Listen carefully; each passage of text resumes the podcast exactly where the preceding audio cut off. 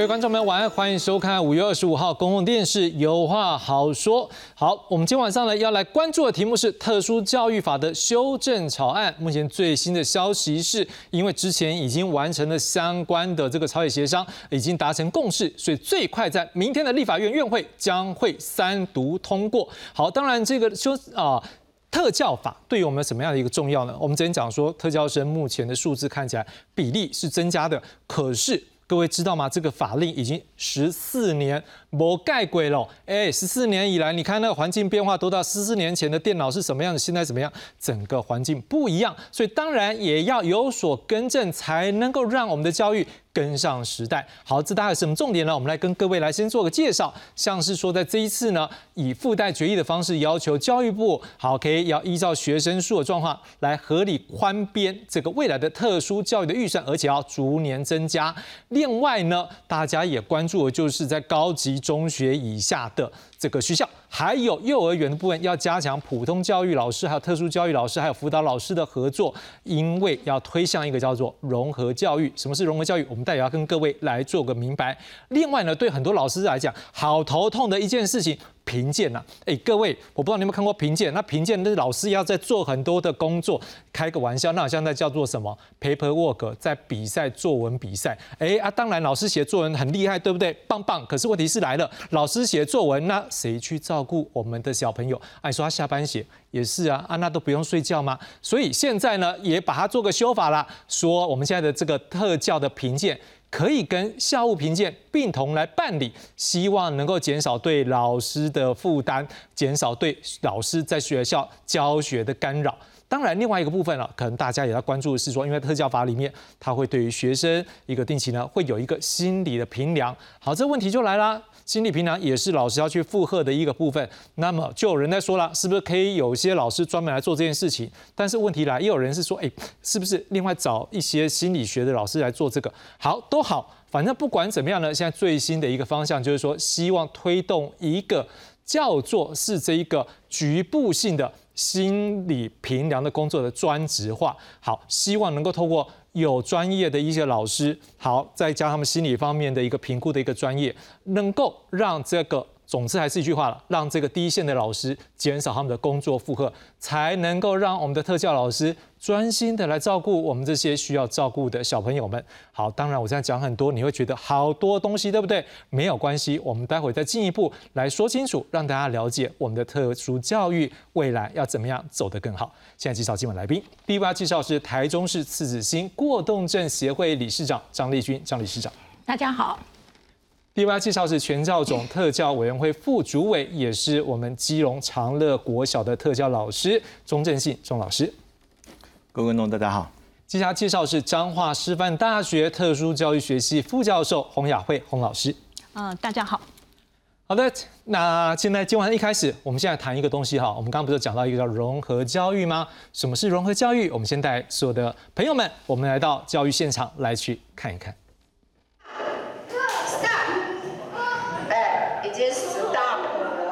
不像同年龄的男孩爱耍酷，国一的小红总是笑嘻嘻的。如果不说，外人很难看出小红有 ADHD，也就是俗称的过动症。这一天上表意课，可以跑跑跳跳，小红看来特别开心。只是偶尔还是会遇到挫折，像是老师要求三人一组时，小红就成了多出来的那一个。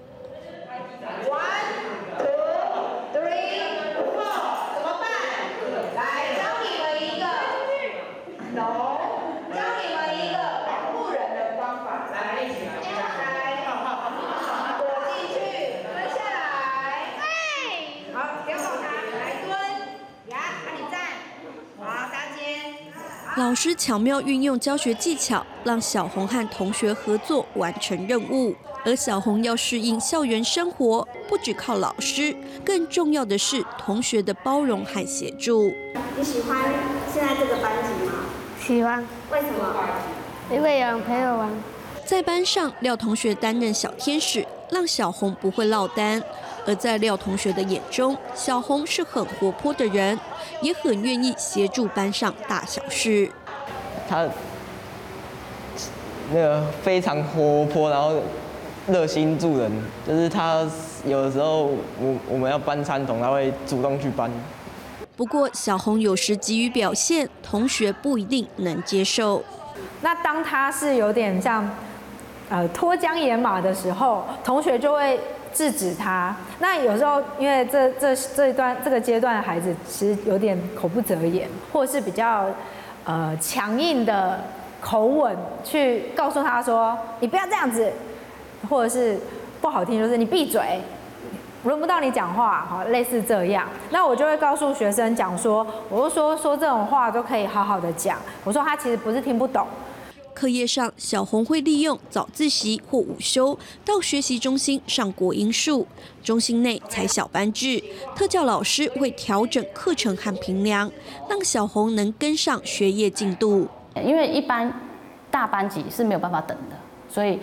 当然，就是我们来这边上课，可能就是四五个，那就是我们可以等孩子，然后等他了解了，我们再进到下一个部分。像小红这样的特教生，有超过九成都在普通班接受融合教育，以鼓励特教生加入群体，也让一般生学习包容差异。尽管这条路难免跌跌撞撞，但还是要一步一步朝向更好的目标前进。记者许纯凤、陈保罗基隆报道。好，回到现场，一开始呢，哥我们已经看到这融合教育，事实上也就是说，我们希望让这个特殊教育的孩子，他大部分的时间能够跟我们说一般班的同学们一起来做探索学习，而且我们也知道新课纲之后，如何能够一起去探索，找出。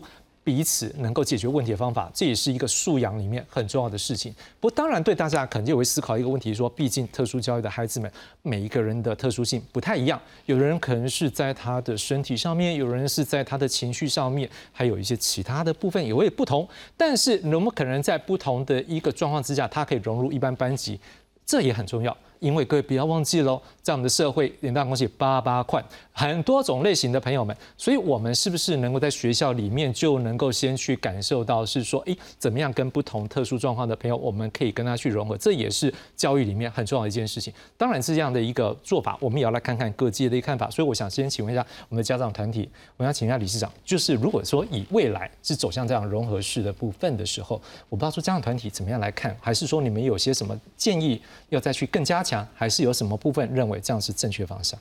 嗯，呃，我想哈，呃，在以这个融合的这个角度，不管今天是高中国中国小，那以我们这种过动症不足症这样的过动的这样小朋友，我是觉得。以对老师来讲，他是把它归类在所谓的情绪障碍里面。嗯，好，那我们这样的一个症状呢，说实在话的，不是只有呃妥瑞氏症，很多的共病，哈，比如说是这个所谓的呃自闭症啊、学障啊，他们都有共病，有这种不足的过动症，这种过动的状况。那我是认为说，如果以把它放在这个融合教育里面，它有个好处就是说，它可以跟同学相处之间的这种呃人际关系、合作的关系，哈，那同学可以。互相去体谅这样的小朋友，这样的同学可以怎么样互相帮忙，这是好的。但是针对老师来讲，我是认为他的压力会很大。我想针对老师，他其实我们。跟很多老师的一个沟通，发现到老师他最大的问题是在说这样的一个心智障碍的状态，它是不定时的。他这种情绪障碍，他因为他是把它归类在情绪障碍嘛，在我们的特教法里面，他并没有单独哦自闭症啊、妥瑞氏症啊、学障啊，就一个障别没有，他全部归类在所谓的情绪障碍里面。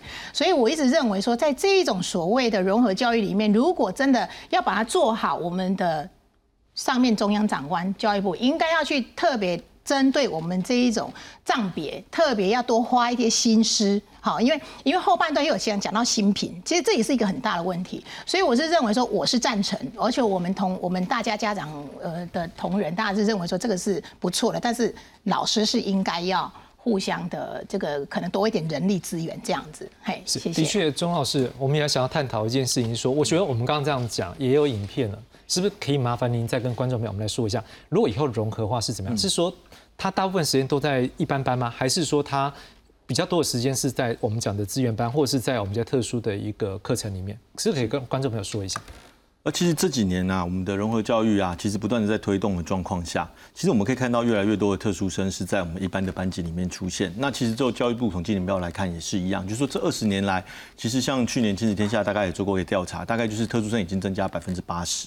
那以这样的状况下，其实这从某一个观点来看，也就是说，我们现在不管在老师或者是在家长，对于特殊教育的理解跟接受度都提高的状况下，那也可以慢慢去看到孩子的特殊需求，于是他们可能会提出鉴定。那我们的孩子其实，在原班里面，其实非常多的孩子在原班里面，应该是说我们不应该是鉴定，不是为了给他们一个一个标记。而是为了了解他们的需求，所以当在融合教育的环境底下的时候，我们要看到的是孩子的需求，也就是说，我们有各式各样的孩子。好，我们现在至少就我们的社教法来看，我们就有十三个类别。是，但是每一个孩子他需要的特殊需求可能不同，所以甚至于像刚才我们理事长提到的，可能他同样是呃过动症的小朋友，他也许在资源班排的课都不同，有的可能他动作上面有问题，他会排动作课；有的可能社会技巧有问题，他会排社会技巧的问题。那所以在这样的状况下，其实我们要去审视的是说，这些孩子他的需求有没有得到一些满足？那这些课程有没有办法安排到是适合他的，而不是好像是说我们今天融合教育里面，我们就是让孩子哦有到有到资源班上课，那他就算是有接受特教服务。我相信这绝对不是呃不管是老师或家长都不乐见的。但是我们回到一个现实层面来看，以这次特教法来看，我们的经费还是维持在九十八年的那个额度上面。那这个真的比较遗憾一点是说，我们都知道，其实当我们的特殊教育做了越来越细致的状况下，它所需要的人力跟经费，这是无可避免的会增加。但是当我们的保障额度是没有提升的时候，我们就必须得要赌一个风险。好，我相信在我们在几次沟通下，那主管机关常常会讲一句话，就是说啊，我们国家的总预算提高的时候，你的你的百分比自然好，虽然是四点五，但你的总额会比去年多啊。但是大家会发现一个点。那我就是在赌国家的总预算哦。那如果国家总预算变少的时候，它是不是也就相对降低了？但反过来讲，如果我把保障额度提高的时候，我今天不管我的国家预算的总额度高或低，但至少我的保障是有维持在那个点上面。那这样子，不管我的人力、我的资源，才能够协助我融合教育能够进行的去推动，然后让孩子能够得到他需要的资源。而不是在一个受限的情况下，我们必须要有一点巧妇难为无米之炊的那个感觉啦。对，这样。老师，我觉得还是回到一个问题，因为现在不是每个观众朋友大概知道说什么叫融合。我我先假设好了，我们今天假设有一个班是二十五人好了，那刚好这个班可能我们也刚好其中有一位是特殊教育的。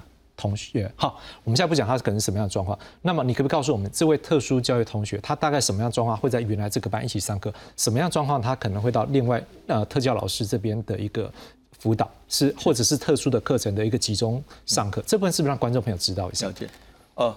例如说，我们现在举个例子来看，好，像刚刚我们理事长讲到了，如果我们有呃注意力缺陷过动症的小朋友，那以我们学校自己的实际状况来看，假设这个小朋友在学业上面经过评估上面，他是可以跟得上在原班学习的，是，那我们会倾向于让他在原班学习，因为这才是融合教育的主旨。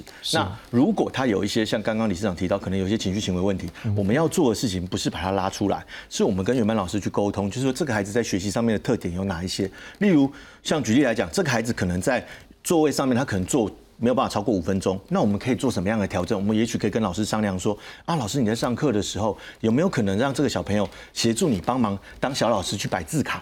嗯，那这有什么好处？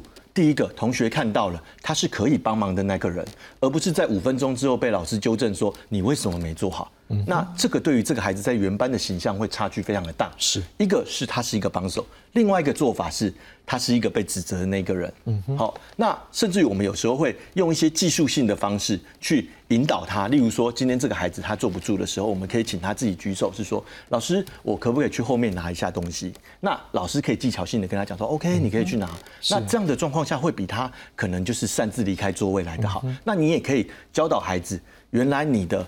表达跟反应是可以得到一些回馈的，是那这个就是特教老师的功用，他在跟原班老师沟通上面，然后那可是如果我们这个孩子常常会有一些情绪问题，跟同学发生一些冲突的时候，我们在我们的资源班里面可能会帮他安排社会技巧的课程，那老师会教导他说，当你的负向情绪出现的时候，你应该要采取什么做法？例如说，我们可能会教他说，你应该要先做一些停想选做的选择，也就是说。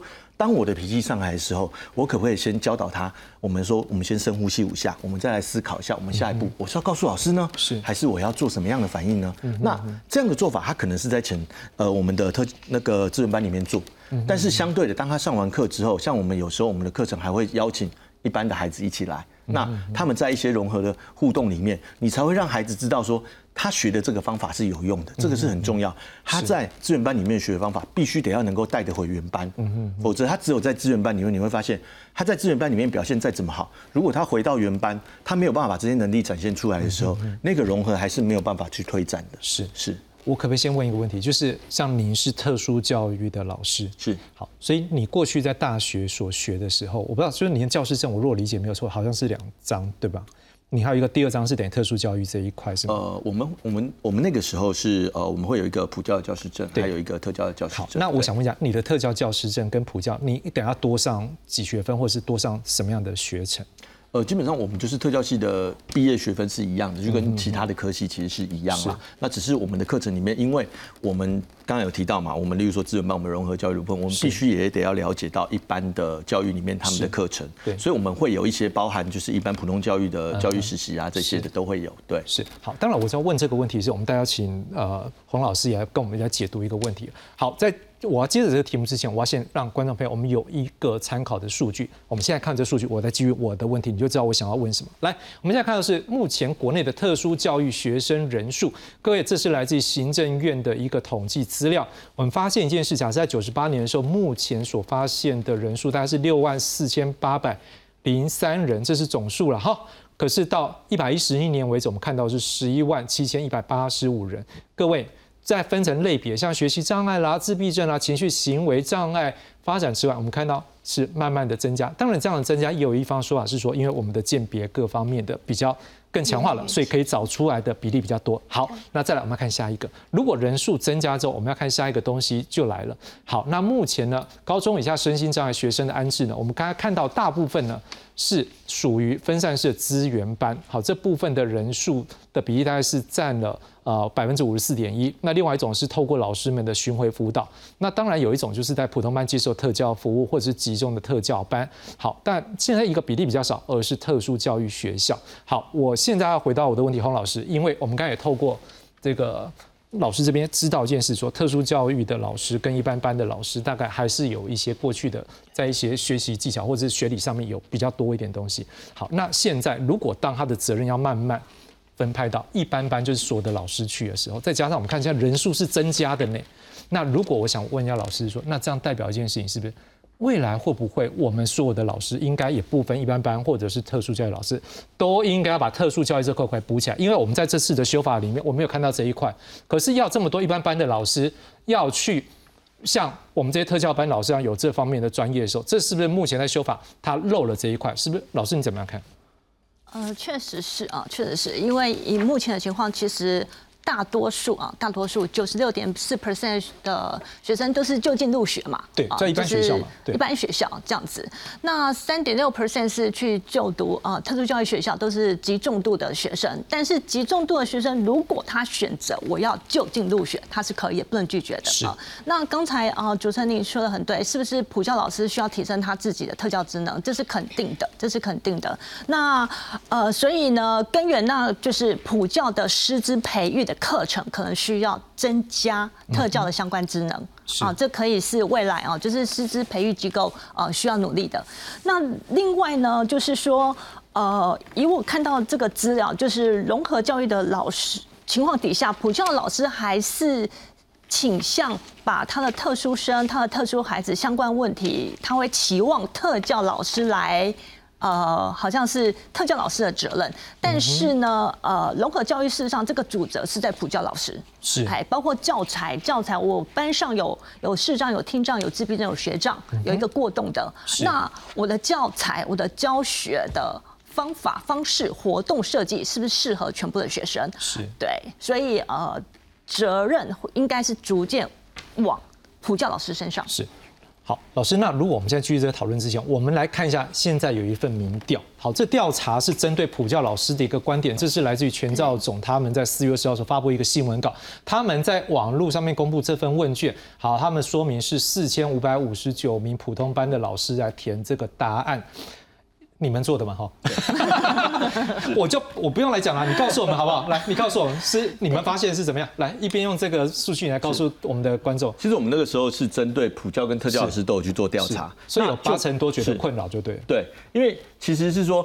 因为在普教里面，其实老师觉得比较困扰的点，就是可能有像刚才理事长提到了，有时候孩子的一些情绪行为问题，可能不单纯只是说课业的学习，因为事实上课业的学习，老师在教导学业上面，他们有他们的专所以才会你讲，就是说我们来看一下，所以你刚才会讲是说有八成以上觉得有困扰，而且你现在发现他们已经在求救了，因为他们说他们现在需要资源是有没有老师、特教老师或助理员在我需要帮忙的时候来 help me，对不对？然后而且他希望说我现在人这么多。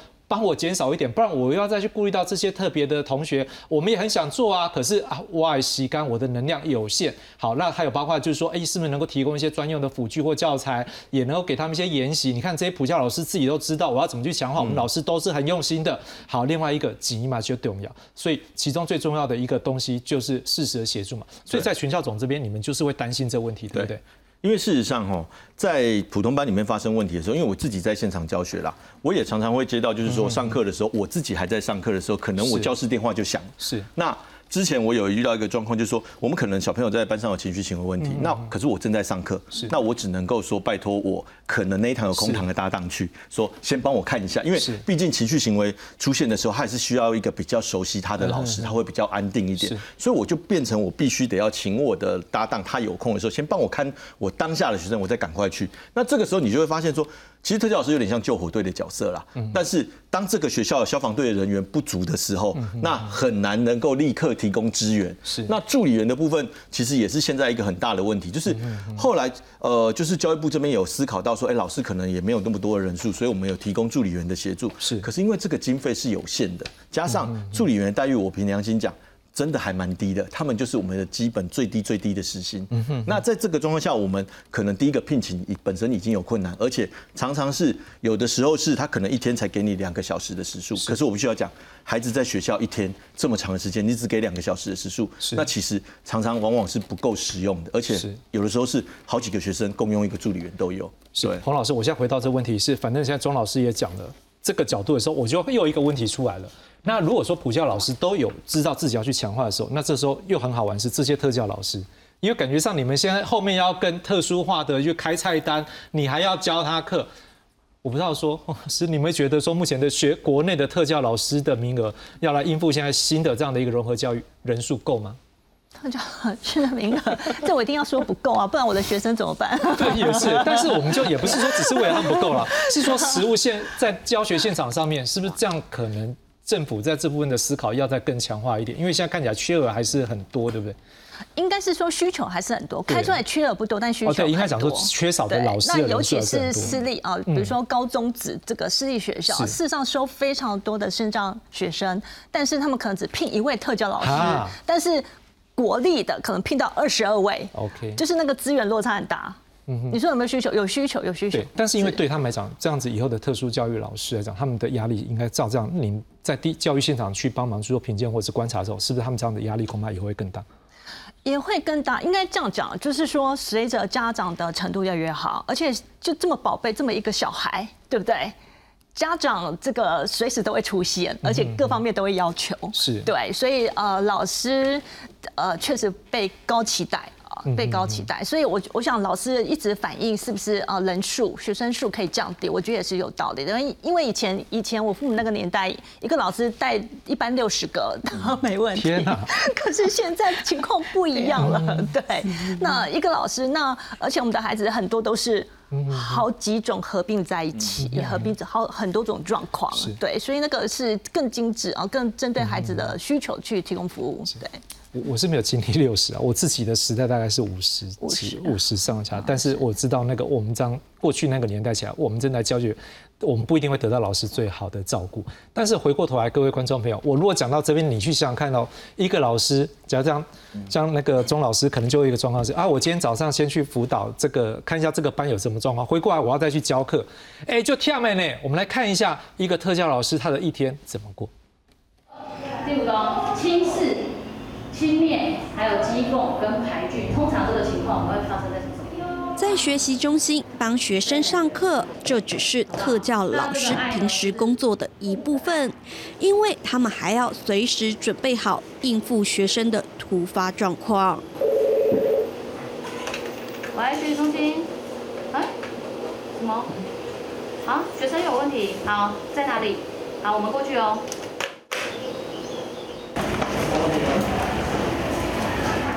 当学生有自伤的行为、心情不好或情绪崩溃，特教老师就必须放下手边的工作，冲到第一线处理。讲到我有一个忧郁症的孩子嘛，那他如果有一有自杀念头，我可能就要去处理。那处理的时候，我可能那整天我可能就不用上课，因为他就会很荡，那你可能就要陪在他身边，因为他可能随时经过空桥或是经过比较高的地方，他可能就想要跳下去了。对，那。那那如果这个时候我这个个案报了，那另外一个又报了，那我就会不知道我到底要处理谁。在金老师的学校，一个特教老师就必须负责超过十个特殊生，除了教学，还要提供生活协助，像是提醒用药，甚至陪同看病。特教老师每天都忙得焦头烂额，下班后也不得闲。有的特教老师还为了要处理特教评鉴或心理评量。把工作带回家，甚至牺牲睡眠。以前的同事他是半夜三点爬起来写，因为还他回家还有小孩要顾，他不可能不顾他的小孩。所以当孩子睡着以后，他可能也跟着睡，但但是他会调闹钟，三点起来再起来打报告，然后打完以后再来学校上班。为此，有一群特教老师呼吁透过特教法修法，废除特教评鉴，并降低师生比。我们的诉求就是希望把。教学时间还给学生，不是拿来做文文书资料，所以我们这次其实是希望中央可以就是强制执行一比八这个就是法，这个要不然过了十四年还是没有改变。四月底立法院完成特教法修法初审，特教评鉴和校务校长考评等并同办理为原则，至于师生比。以附带决议处理，请教育部以五年达到一比八为努力目标。不过有特教老师质疑，特教法十四年前修改时便将一比八列为附带决议，至今还是没有实现。而这一回要如何证明这次修法真的能将老师还给学生呢？记者许纯凤、陈保罗基隆报道。好，理事长，我们也要来回头看，因为我们刚才也透过两位老师的这样解读，我们发现的确在第一线的老师，他们也觉得说，他们一般般的这些老师，他们会觉得他们也需要更多的一个，呃，不管是在特教方面，或是一些教材或教具的一个协助。那不知道站在家长团体来讲，您怎么样看这样新的融合？可能对于一般般的老师，你们有怎么样的一个看法？呃，在这一次的修法里面的第四十八条哈，呃，有稍微改进了一下，然后以前是没有。他他这一次的四十八条里面有特别哈，我把它念一下，就是说从我们幼稚园哈，他的师培的职前训练就要增加到三个学分，也就是说以前大概都是特教的老师，他相关他可能在大学时候他才念，可是现在因为融合教育的关系，幼稚园就很多都会有，所以我们呃这一次好不容易也有增加三个学分，五十四个小时，但是。这这样够吗？其实我们自己认为说，其实在以家长的立场，我们是觉得不够了。不过这次有把这个放进去，至少有有进了这个进了一小步，这样子有进步了。对我们当然是希望能够更多。是大概我们今天有一个共识，然后就是说，大概不管是学界，不管是实务界，还有帮家长，大概都希望说政府要去重视，说，哎，你现在要变得融合啊，但是你要给一般般的这些老师，哦，有一些。能量在嘛，不然也刚刚就不来啊！我我我特别哦这，然后我要去做这个。好，我们这个大概有一个共识，也提供政府单位来做参考。当然，下一个我们来看的是评鉴。我讲一下评鉴这两个字哦，不要讲在教育现场。我知道像什么医院啊，或什么学术单位，大家都一样，都听到评鉴就疯了。好，来我们来看一下特殊教育法，现在有一个规定哈，高中以下学校特殊教育成效应该至少每四年评鉴一次，现在修正为好。我至少每四年评鉴一次没有错了，但是最好是跟校务评鉴、幼儿园评鉴或校长办学绩效考评走会走，这样比较会轻松一点。另外呢，在大专院校特殊教育评鉴部分呢，哎，也是一样增加一个每四年评鉴一次。我不知道就家长团体来讲，怎么样看这个评鉴这件事情？其实，其实在这一次的修法里面哈，就是家长团体跟跟老师的这个立场是不太一样的。没关系，我们可以先听一下家长团体。对对对，那那我们自己是。真的一定要做这个评鉴，因为你有一些集合，然后呢，他才能够去做真正的一些的这个成果出来。那我们当然有去跟老师的第一线的老师反映，就是了解到问题，就是说因为太繁琐了，所以我们实际上大家都有一个共识，就是说是要做。但是呢，在这整体的过程当中，实际上并不需要很，因为现在都可以资讯化了嘛，你不一定都要手写。我看到 paper 都写几千个字啊，那为什么有资讯化？为什么不能够用资料库的方式？所以我认为，这个我们教育部哈，这个国教署这边，他应该可以再发展一套评鉴的这样的一个呃更方便，让老师更方便，然后可以做出来的一套系统出来这样子。好，我们来听看老师的声音了。来，钟老师，呃，你有你有被评鉴过吗？我们可以问一下。有有有。那你有写多久的作业，还是写多久的作文？哦，那个就是真的是就是资料夹满满的。哦，这样。我我刚来第一次遇到评鉴的时候，就是每天加班要到九点多才能回到家。他有加班费吗？没有啊，没有。那我就不问下去了，这样有违法之余。来，你怎么样看？来，教大的老师。其实应该这样看啦。其实我们要回归到评鉴这件事情。嗯哼。评鉴的目的，它绝对不是打等地。他要的是说，我们来像刚才理事长讲，我们来看一下就是教学现场的状况，孩子需要什么。我们希望能够借由假设今天不管他叫特教评鉴或校务评鉴，我们希望从里面看到的是说，这些孩子在学校里面他所受的教育跟所需要的资源有没有被满足嘛？那如果没有，我们借由这个机会来补足他。可是我们比较遗憾的是说，在我们跟现场很多老师在做一些呃互动跟沟通的时候，包括我自己本身的经验，会出现的状况是说，似乎后面的重点都摆在。等地是什么？嗯哼，好，越好，那你就得到奖金；那不好，你就写报告。那事实上，我们知道报告解决不了孩子的需求。今天孩子的需求其实不是在说我打你几分上面拿到的，是说我当我看到这个学校，假设他的师资能力不足。但是我讲白白话来讲，如果这个学校的人力不足，你去评鉴这个特教老师，我常常在跟我们的伙伴开玩笑说，你评鉴他再多次，他人力还是不足，因为开缺不是他。是好，那所以我们期待是说，我们其实主张的是说，并入校务评鉴的原因，是因为我们也希望，既然在推融合教育，就是从学校大角度来看，那资源也是从整体校园的资源平均分配来看，而不是只所在特殊教育或特教组，甚至于资源班的这一块。那我们的孩子才能够得到完整的照顾。刚才都讲融合教育是在整个学校嘛，它并不是在资源班里面而已。所以，如果我们评鉴不是从大的角度来看，那我想孩子很难得到完整的资源。是，我想问哦，对于老师们来讲，会不会希望不要评鉴？对评鉴这件事情来讲，应该是说我们希望的东西从来就不是评鉴，我们希望的是资源。好，你可以来访视，你看到我缺乏什么，我告诉你，你给我。那我如果这个角度是因为刚家长团体有讲。以买刚刚公，我需要有一个评鉴去维持我小朋友的受到教育的这个有没有一个替代方法？如果老师们也希望说减少繁文缛节，不要增加这时间，老师们有没有想过我怎么样方式让爸爸妈妈们安心？其实对我们来讲，我们会觉得说，家长因为我们本身是有开，就例如说特殊生，他有所谓 IEP 会议嘛，那其实是每一次家长都要到学校来，也就是说，这个特殊生在学校受的服务是在这个个别化教育计划里面，他是需要。需要家长，需要老师，甚至于普通班老师。那现在像这次特教法修法，还有学生表意权的部分，他们也要一起共同参与。也就是说，这个孩子的所有需求，其实在个别化教育计划里面是完完整整的，而且那个会比四年一次有用，因为我们每个学期都需要去重新检视他的 IEP。是。那我凭借四年一次，如果这个孩子假设以刚刚的假设说，我必须要靠评鉴才能够检核的话。那这个孩子等四年才检核一次，那怎么了得？一年级在就是四年级，对，那怎么了得呢？高年级啊，对那可是我们 IEP 是每个学期，必要的时候家长还可以在学习中要求，是哦，要跟老师讨论，是这样的效果可能会比这个来的更好。是，李洪老师，我们今天听到双方的声音，当然这都各有所评啊，因为家长也是希望有一个客观的评鉴嘛，哈啊，但是老师这边也希望减少回到教学的问，你怎么看双方的一个落场？还是你们什么法可以在中间？呃。评鉴是一个绩效评估了，哈，一时半时，我想这还是需要。那因为呃，不同的人站在不同的立场，切入角度不同，但是我想我们的呃呃执政者，不管是在中央或呃地方的县市啊，那如果站在一个比较高的角度，因为那个学校呃各式各样落差太大了。那因为我之前已经有三轮评鉴的经验，现在开始第四轮的，那确实呃国立的学校资源很多。我刚刚讲同样的学生这样的孩子这样的学生数。一所学校聘了二十二个老师，那另外学校只有一个老师。那我还有去过那个后段，已经真的快倒了，真的非常辛苦。就是就是 IEP，我去看只有封面封面写今年，里面是他国中的 IEP，就是一个一个高中好高中学校里里面是他国中的。那评鉴是评四年，哎，那之前的资料呢？哦，之前老师离开了，所以没有资料。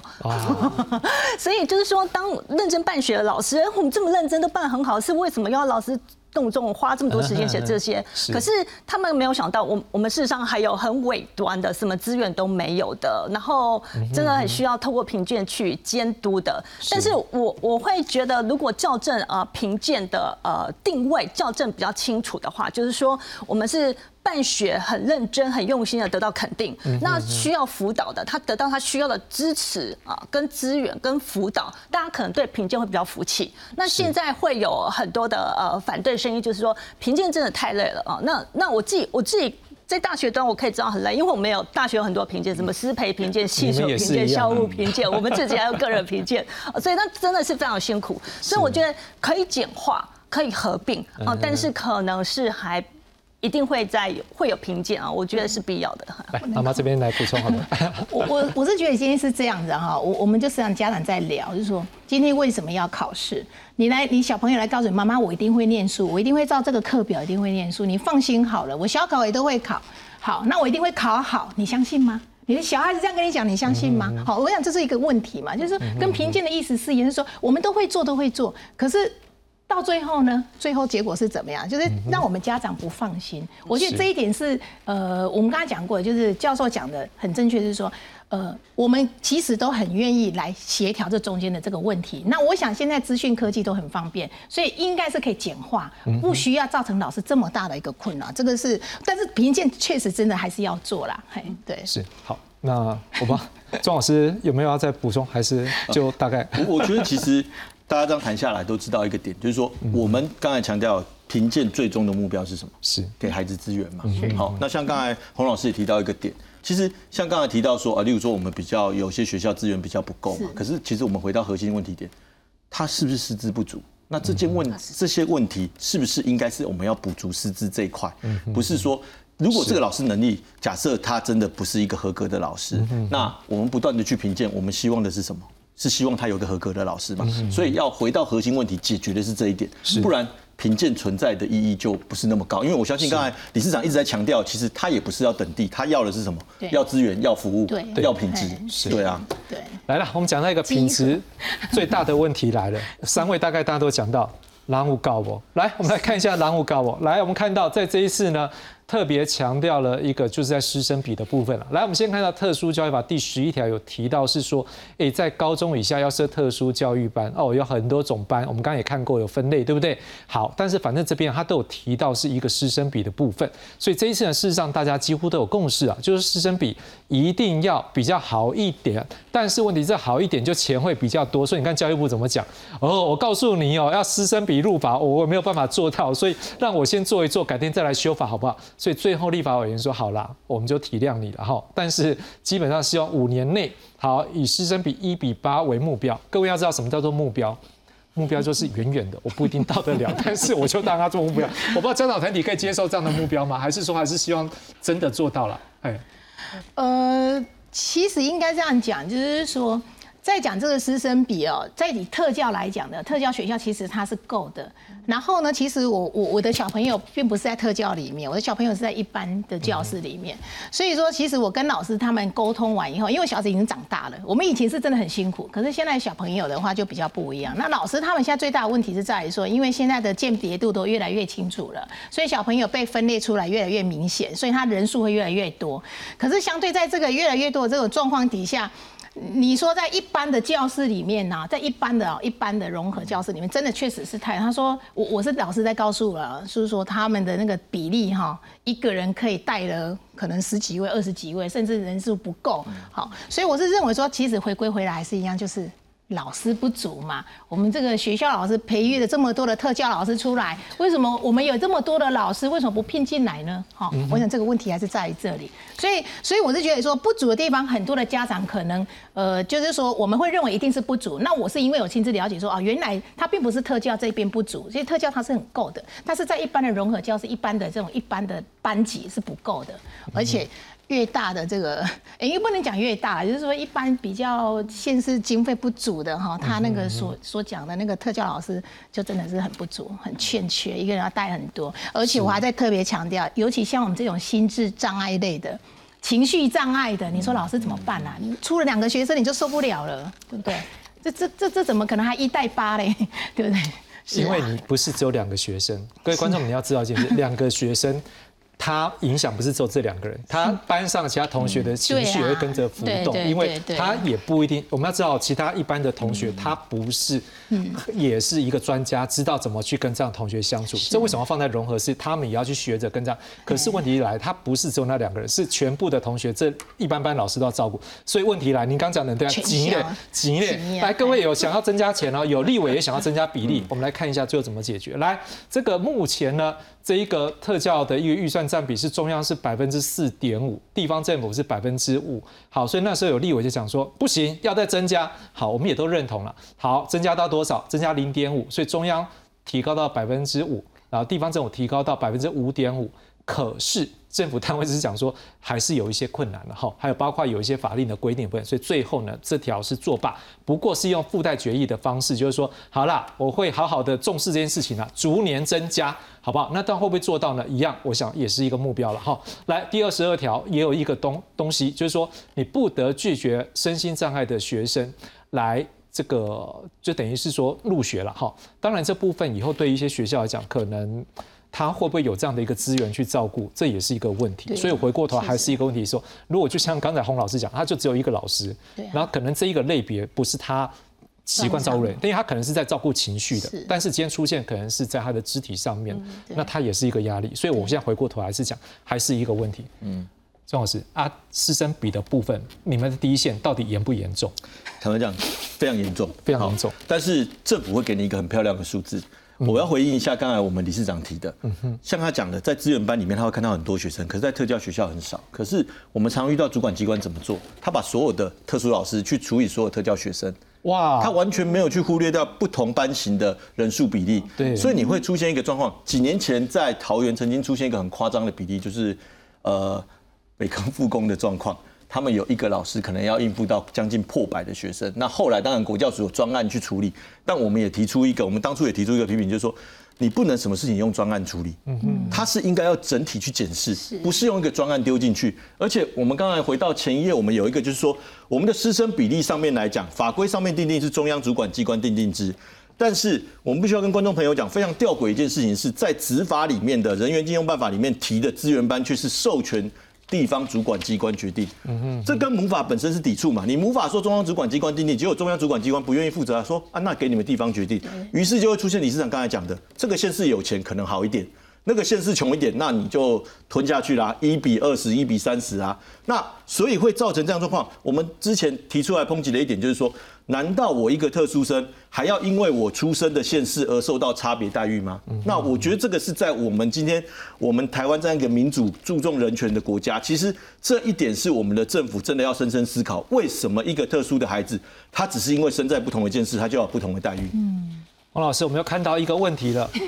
我们今天好像看到一大堆问题，就是他那个讲的那个东西很漂亮，像我们刚刚讲说融合嘛，但是又发现说一般班老师没有跟没有办法在这边跟上啊，又来一个问题是一比八，但是问题啊，就像刚刚庄老师讲的，一比八，那那个是 totally 啊，可是真的，如果这一个学校比较特别，是他遇到的特殊的教育的同学，他来自的状况，他的状况都是不一样。那不是每个老师都十八班特教老师，不是全部十八班五一都会状况的，他也是有特殊。它的一个部分，那这样是这个一比八，是不是恐怕以后不是一比八的比例，可能要降到一比四或一比二等等的？实际上，因为真的老师要去照顾每一个孩子，那都是一个特质化，是不是？你怎么样看一比八这数字？现在只是一个目标，那是不是以后要怎么样再更往前走？我想这一比八还是一个整体算下来了。那当刚才啊钟老师讲的很对，因为确实有个别化，因为啊我我可以一一般，比如说十五个学生啊，他们是轻度智能障碍，可是他们只是单纯的轻度智能障碍，没有其他问题。嘿，那那那跟一个我我只有四个，可是他们都是多重障碍。哇，照顾起来真的是很辛苦，对，所以我觉得呃，障碍在现场应该是针对学生的他的个别需求去提供他需要的服务，嘿，但但免不了还是最终整体算出来是符合一比八，可是会有个别，我这个可能没有办法再模法，是不是在后面的事情细则或者更更细部的再去再去啊做一些规范，是。好，那当然就一个问题一个问题翻出来之后，现在又一个问题也出来了。但是这个问题看起来现在已经有一个超越协商大概有共识了，所以现在已经不是问题了。那它到底是什么问题？你也不知道的，我讲给你听。来，我们来看这个东西叫做是，来麻烦呃帮我看一下下一张，我们来看到是所谓的心理平量。好，这个心理平量哈，哎，我想我在讲这之前，我是不是先请钟老师告诉观众朋友啊，心理平量是？每年要评是不是？他要评些什么？是不是告诉观众要要做什么事情？哦，心理评量这件事情是这样啦，就是说，因为我们特殊生他要接受服务，他必须要取得一个资格跟身份。那于是心理评量的功用是在于说，我们要评估这个孩子他在特殊就是学校里面的教育需求，尤其是特殊教育的需求，跟确定他是不是有符合我们特教法我们所规范这十三类的身心障碍学生里面的需求。所以这个时候就会需要做一个评量，因为。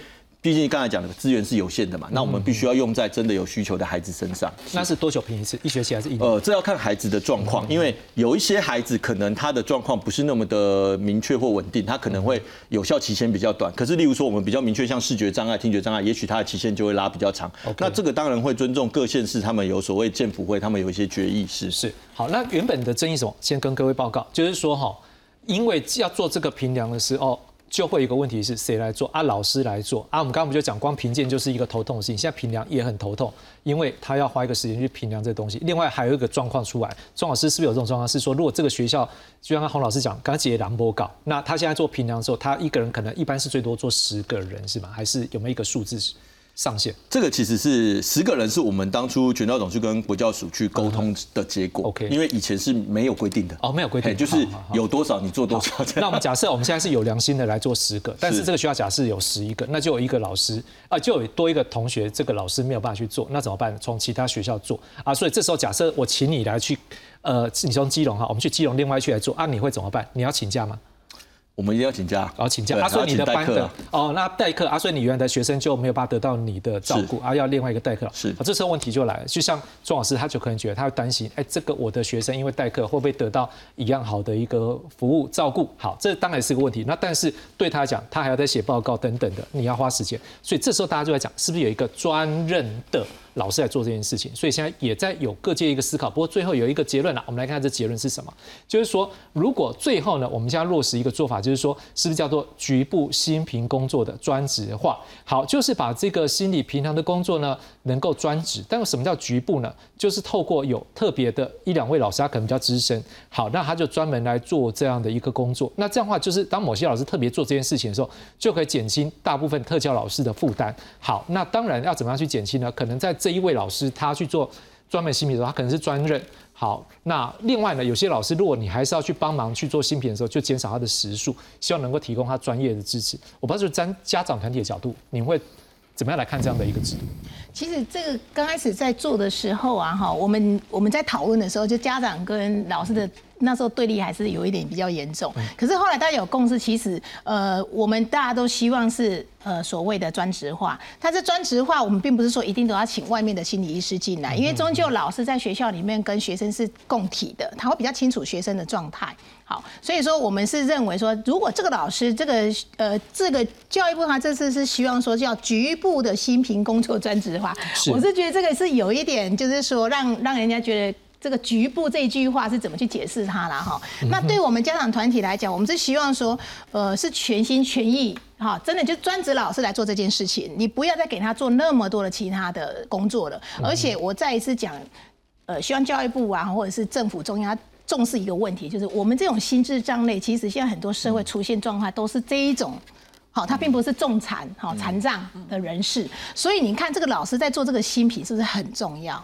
那这个新品跟一般在在就是就是残障重症这种方式去做新品的这种呃它的指标，它要花很久的时间呢，它并不是一个小时两个小时就可以的。所以我是认为说这个可能这个局部的这个部分，虽然教育部是这样回应，那对我家长团体，我是希望能够帮老师，就是说呃我们家长希望团体小朋友能够得到比较好的一个。一个这样的一个资源，但是呢，希望全心全意啦，然后服务更多。但是问题就是说，老师如果有这么多的工作，他确实也达不到，所以回归到原点，欠人嘛，钱的问题嘛，再多增加些人哈，对，好人跟钱都很重要，对，还是这个这个问题。那当然，刚才妈妈这边有提到是说，因为一开始的确有一些声音是说啊，如果你学校老师做不来，那我们就请心理外面的心理学家来做。是，但是当然也会一个问题啊，因为像老师这派就说。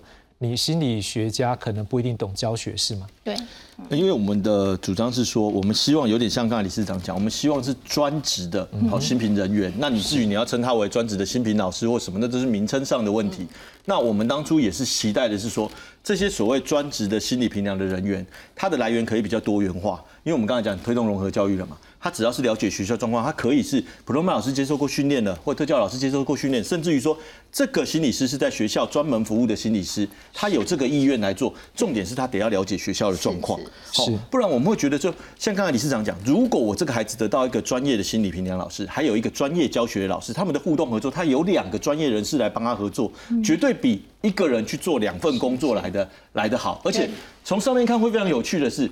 政府情愿叫老师少上课，也要叫你去做新品，而不愿意选择我找一个专门做新品的让老师好好的上课。这个是我们完全没有办法理解的逻辑啊！你怎么会是我减低学生的授课，然后去逼着老师去做另外一件他本职要做的上课工作，就只是为了省钱吗？这个是我们觉得相当遗憾的一个部分啊。嗯嗯嗯，黄老师，当然我觉得我们今天又在这地方又发现一件事情，就是看起来我们又升级了，但是这个升级是说我又多了一个功能。但是好像这功能是过去没有特别安排一个老师来做这件事情。现在回过头来讲，我发现要增加这功能之后，是我们的老师又不够，这件事情又出现了，是吗？我我先跟大家说明一下，就美国的做法了。哦，美国确实啊，学障鉴定是由啊专责人员，他们叫 school psychologist。那我们把它分成中文就是啊学校心理学家，确实是这样子。但是呢，美国的学障鉴定事实上有不同的模式啊。那呃，我我说一下，一个就是说呃传统的差距模式。那台湾呃目前现行的学障鉴定方法比较是差距模式。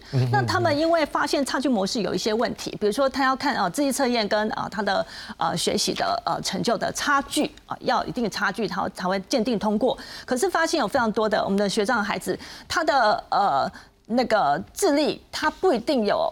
有差异，有内在差异，他可能没有差异，可是他确实是学障啊。那这样他会就鉴定不通过，或者他是呃高认知能力，他的呃成就测验不会低于成就测验，比如说低于 P R 二五啊。所以如果有固定的呃切节点，他可能不符合，他又不通过，可是他确实是学障，所以呃有非常这样的情况。那他们在两千零四年就修法，就是说呃可以用教学介入反应模式，后来又产生啊有人提倡优弱势模式，哎，那所以呃美国的学生鉴定。模式是非常多的。